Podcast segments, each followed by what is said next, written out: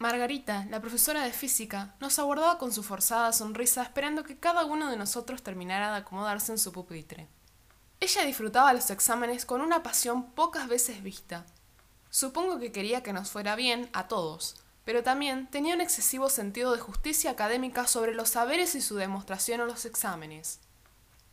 Quedaban apenas semanas para terminar el año escolar. Eso, sin dudas, aumentaba la tensión y el estrés de todos. Alumnos, saquen una hoja, anunció con tono intimidante. Y no quiero escuchar a nadie hablando con el compañero porque les pongo un cero a los dos, sin preguntar. ¿Y podemos hablar con nuestras compañeras? preguntó Luca en tono de burla. Más que nada porque dudamos de si algunas en realidad no son chicos. Alegó Tiago, mirando socarronamente a Sophie. Idiota, respondió ella. Se callan o los mando a todos a la dirección con un cero gritó la profesora. Pero profesora, Tiago. acotó mi amiga. Basta, Sofía, no quiero escucharlos. Les hablo a todos. Empiecen a hacer el examen en absoluto silencio. Margarita nos tendió una fotocopia cada uno con los ejercicios. Todas mis preguntas eran sobre el tiempo, una casualidad muy poco casual. El examen no parecía difícil para nosotras, pero Tiago y Luca estaban a unos metros frotándose el mentón y sacudiéndose los pelos para intentar recordar algo. La hora finalizó rápidamente y la profesora, cual verdugo, nos arrebató las hojas poco a poco. En realidad Sofía y yo ya habíamos terminado, pero no queríamos ser las primeras en entregar, así que esperamos a que ella viniera por los exámenes. Tiago forcejeó un buen rato hasta que la profesora mostró su postura más firme e intempestiva y finalmente tomó posesión de la hoja. Sobrevino el recreo y al salir con Sophie ellos vinieron corriendo hacia nosotras. Casi a coro interrogaron. Sofi, Mía, ¿cuál era la respuesta de... No les digas nada, Mía. Se la pasan molestándonos y ahora piensan que lo vamos a ayudar. Pero Sofi, exclamó Tiago en tono conciliador, fue un simple chiste. Siempre le dije a Luca que sos como esa cantante de pelo corto, pero de Villa Crespo. Y al escuchar esto, Luca escupió una carcajada y él otra. Aunque necesitara de ella, no lo pudo evitar y estrelló sus puños con él en clara señal de festejo. Aunque creí que Sophie perdería sus estribos, me sorprendió con su respuesta. Luca, ¿no te da pena ser el lacayo de Tiago y tener que aprobar todos sus chistes? Creía que eras un poco más inteligente que él. Pero veo que no tenés personalidad propia. Y vos, Tiago, ya sabemos que usás la crema de peinar de tu hermana. No me sorprendería si también usás su ropa interior. Pero no le vayas a robar al novio, ¿eh? En algo coincidimos. Hay más probabilidades de que el novio de mi hermana me invite a salir a mí que a vos, acotó él. No lo dudo, reina, con esos rulos. Tiago se sintió en jaque como pocas veces y se dio vuelta intentando pensar algo para alegar, pero desistió haciéndole una seña a su compañero. Me di la vuelta hacia Sofía y nos reímos por su victoria dialéctica. Todavía no había tenido oportunidad de contarle muchas cosas. No había podido contarle lo del incidente con el guardia, no había podido contarle jamás mis encuentros con el hombre sombra.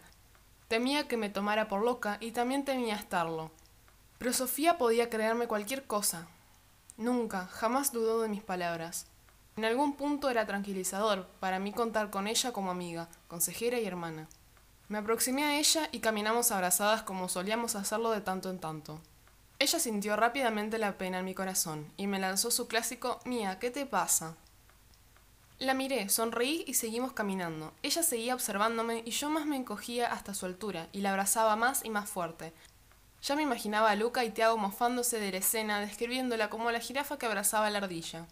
Es que era notoria la diferencia de altura entre su metro cincuenta y mi metro setenta y cinco centímetros. A menudo, si alguno de ellos se pasaba con alguna broma o insinuaban algo que no fuera de mi agrado, me aproximaba con mi peor cara y allí mi estatura era una gran aliada. Por lo general, concluían con un simple vámonos que se enojó la jirafa. Tres cosas me perseguirán por el resto de mi adolescencia. Mi pequeña nariz curva, mis prominentes rulos y mi considerable estatura. Sophie de repente rió y desperté de mis pensamientos.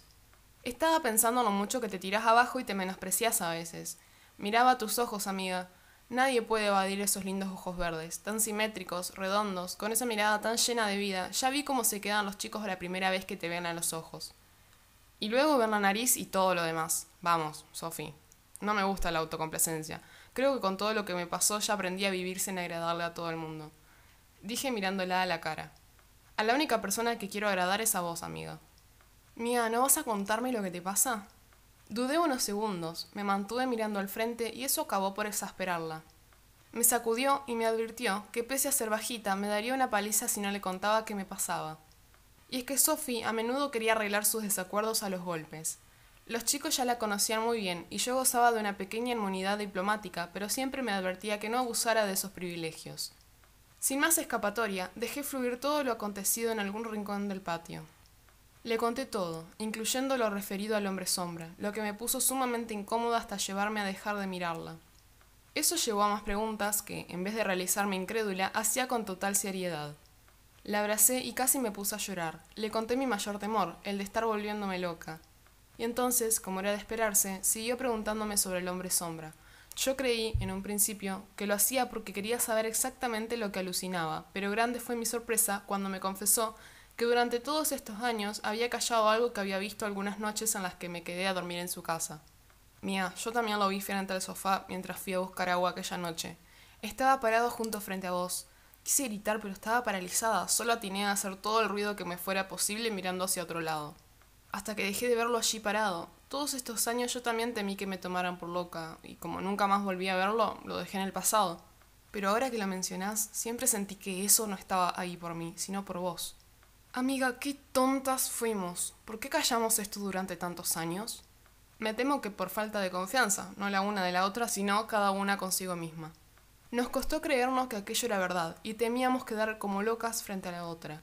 Fuera lo que fuera, Sophie ya no está, escapó de mí para siempre. Y menos mal, no puedo creer que hayas vivido tantas noches de tu vida con eso rondándote. Con razón no te podías dormir, amiga. Entonces me abrazó fuerte cuando Tiago y Luca pasaron a nuestro lado y comenzaron a abrazarse gesticulando la mímica de besos. Te amo, Sophie, alegó Tiago en señal de burla, dirigiéndose a Luca. Y yo también, mía, casémonos. Sophie tomó una pequeña piedrita de un cantero que estaba cerca de nosotras y apuntó, por suerte con mala puntería, a la cara de Tiago. Los miré y agregué con la tranquilidad que a veces podía fingir. Chicos, si quieren practicar para casarse entre ustedes está perfecto. ¿No lo sabían? Legalmente pueden casarse ahora en Argentina. Nos parece perfecto. Apoyamos que demuestren sus sentimientos públicamente. Y vamos a luchar para que siempre se respeten sus derechos. Por favor, Mía, no bromees con eso poniendo a estos idiotas en medio. La igualdad de derechos es un tema serio. Tenés razón, Sophie. El día del orgullo deberíamos esconderlos. Nadie podría sentir orgullo por este par de imbéciles. Callate, jirafa. Agregó Tiago con malicia. ¿Por qué no vas a vender ropa? Quizás debas ir practicando tu frase preferida, la que vas a usar hasta que te mueras. ¿Cómo te fue el vestidito? Luca lo miró serio y le hizo señas para que pare. Luego me miró negando con la cabeza y unió sus manos, pidiendo perdón. El comentario en verdad me dolió, no porque no valorara mi trabajo, sino porque estaba allí mientras todos tenían una adolescencia por vivir. Porque en el fondo eso era lo que más temía, jamás superarme, quedar atrapada en el tiempo, en una adolescencia eterna con rostro de adulta. Muchos adultos actúan como adolescentes, pero en mi caso yo debía actuar desde pequeña con mayor madurez que el resto.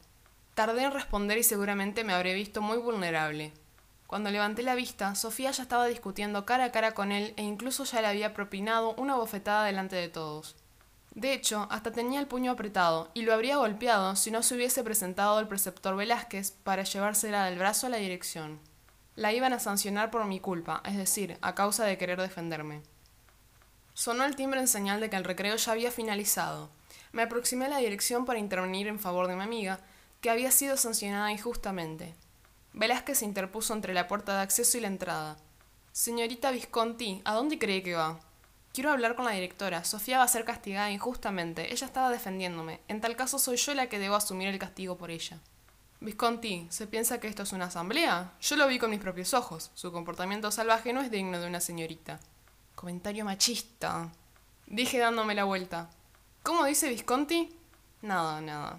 Que disculpe que insista. Para su información, este machismo que mendilga es el mismo que intervino en favor de la señorita Tarrada, alegando que uno de los chicos las estaban molestando y que aparentemente había reaccionado acorde con una grosería. Ya fuimos a buscar al señor Di Santo para que la directora hable con él. Pero preceptor, no irán a buscarlo frente a frente, ¿verdad? Puede ocurrir cualquier desastre, incluso algo así como la Tercera Guerra Mundial. No exagere, Visconti. Soy educador desde hace años, no soy docente desde ayer, ¿sabe? De repente comenzamos a oír gritos y sobre ellos se impuso la voz de la directora amenazante. Llegué a escuchar que ella amenazaba con expulsar del colegio a alguien. Allí vi a mi pequeña amiga pegando un portazo con una fuerza mucho mayor de la que podía preverse. Velázquez le recordó que atentar contra el patrimonio del colegio era causal de expulsión y que mejor bajara sus humos. ¡Hijos del patriarcado! gritó. Estamos hartas de ser sometidas a los constantes abusos verbales de nuestros distinguidos caballeros. Un día todo esto se va a dar vuelta y no vamos a necesitar de los hombres siquiera para concebir. Terrada, clamó Velázquez con enojo. Le pido se calle la boca y deje de alborotar estos pasillos con sus estafalarias ideas, por respeto a nuestra institución.